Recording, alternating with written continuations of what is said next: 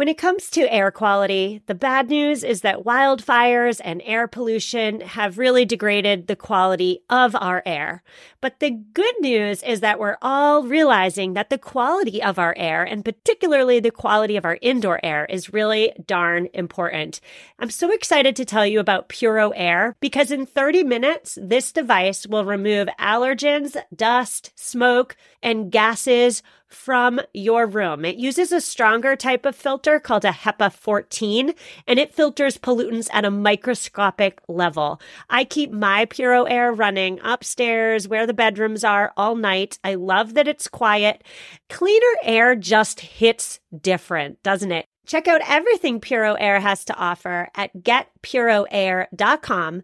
That's G E T P U R O A I R.com. One more time for the people in the back getpuroair.com. Hello there, listeners, and welcome back. Welcome to another Headlines episode.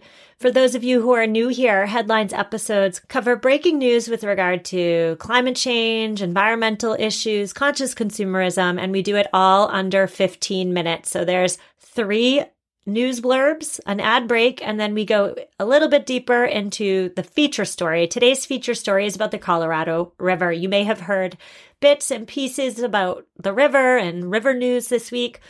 In today's feature story spot, I'm going to break it all down for you.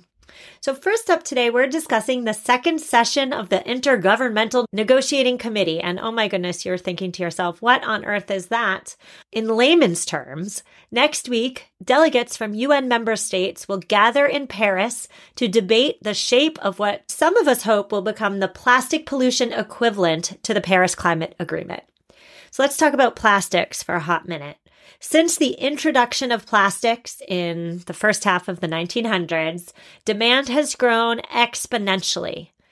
Each year, it is estimated that about 400 million tons of plastic is produced, which, if you need a visual to understand what 400 million tons looks like, it's equal to the weight of more than 1,000 Empire State Buildings. Each year. Now, the UN Environment Program has put forward a proposal to keep plastics in circulation for as long as possible through recycling, through reuse.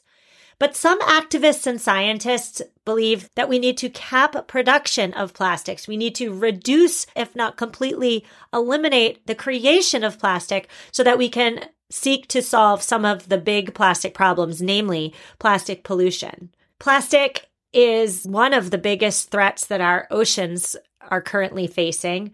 Plastic causes unbelievable harm to our marine ecosystems and economic damage to our coastal communities and potential health threats to the three ish billion people who rely on seafood for sustenance.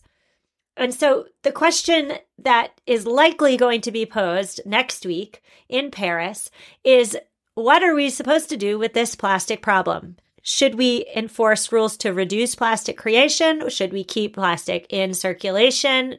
Because, hello, recycling. Stay tuned for the major talking points that come out of next week's meetings. Next up, we're talking about sleep. Do you ever find yourself struggling to get quality sleep when it's hot, when there's a heat wave? Do you wake up grumpy? Do your eyes have that just fatigued feeling? I don't know how to describe it, but those days when you just can't open your eyes all the way, your eyes are tired. Humans are already losing important sleep in warm environments, especially at the beginning of the night. A new study found that solid sleep will likely further decrease as temperatures rise globally. This new study looked at 47,000 adults in 68 countries and found that if the temperature is over 50 degrees outside, there's a notable change in sleep duration. And you're probably thinking, well, 50 degrees, that's 10 degrees Celsius. That's not that hot. On nights above 86 degrees, people sleep 14 minutes less on average. Now, 14 minutes a night doesn't sound all that bad, but that equates to 44 ish hours of sleep a year.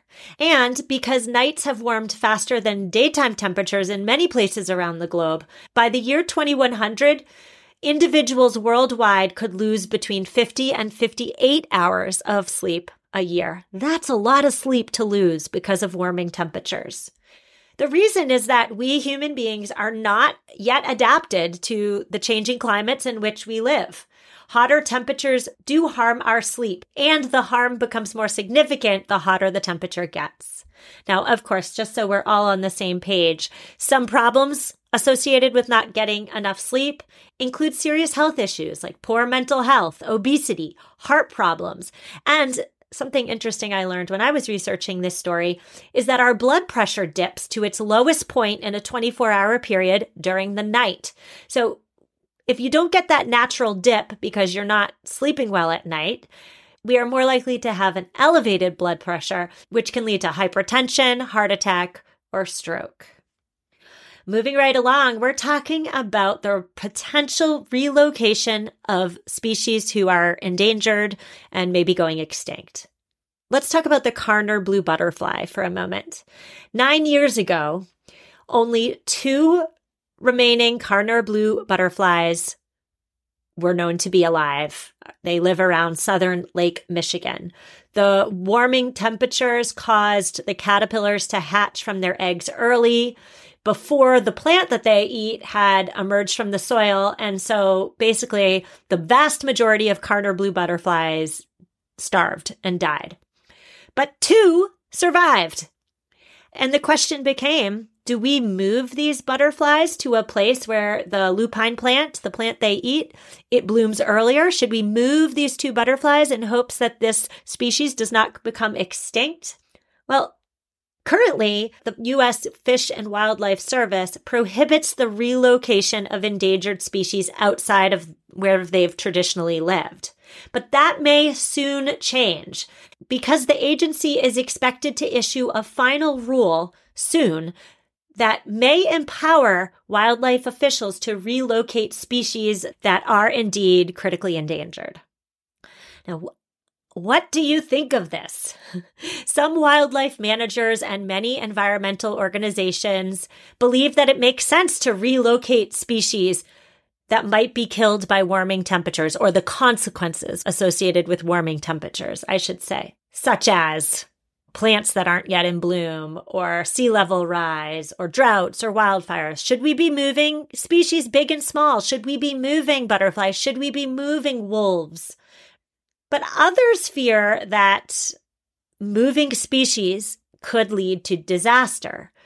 Perhaps the species we just moved becomes invasive and kills off other species, right? Neither option, whether to keep animals where they've traditionally lived or move them, neither of those options are a great choice, are they? Because either A, you have to allow for species to go extinct because they're no longer compatible with their environment, or you move them to a new area where they may, again, turn into an invasive species or cause all sorts of problems for the plants and animals that do live in their potential new place. So stay on the lookout for the U.S. Fish and Wildlife's ruling on whether we're moving species in the future or not. We're going to take a quick break, and when we come back, we are moving on to the Colorado River. That's this week's big news. I'll see you in a minute. So many of us have chaotic closets that are crammed full of clothing items, and yet somehow we still have nothing to wear. Well, upgrading to high quality and affordable pieces from Quince when you need them is a game changer. They offer organic cotton sweaters and washable silk tops. My 100% Mongolian cashmere sweaters are my go to. Not only are they affordable, but the quality is top notch. They wear better than the cashmere sweaters that are double their price. Indulge in affordable luxury. Go to quince.com slash sustainable podcast for free shipping on your order and 365 day returns.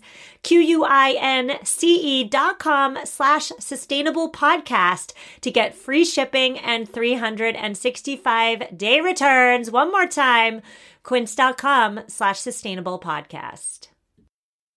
Hello, sustainable minimalist listeners. Are you committed to living a greener and simpler life? Well, meet Home Threads, your ally in more sustainable and minimalist home decor. As the total destination for decor and furniture, Home Threads helps you define your minimalist lifestyle while respecting the planet. Discover their exclusive Haven collection they use many sustainable materials without compromising on style. And here's the best part.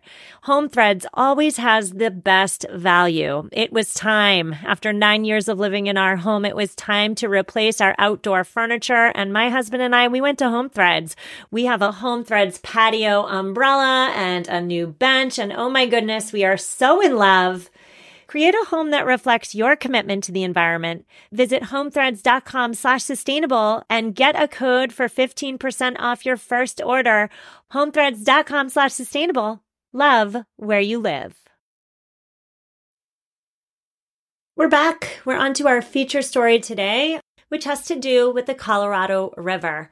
This story did indeed make national headlines, so maybe you've heard bits and pieces. My goal today with digging a little bit deeper is to answer any lingering questions so that we all are well versed on the struggles the river faces, as well as potential proposed agreements and solutions. This week, earlier this week, states did reach a deal with the Biden administration to protect the Colorado River. So let's talk about the Colorado River for a moment. The Colorado River runs through seven states. It supplies more than 40 million people with water. It's a major source of drinking water for some of the United States' largest cities, including Los Angeles and Phoenix. The river also irrigates farmland so that you and I, our go to supermarkets, have vegetables in the winter.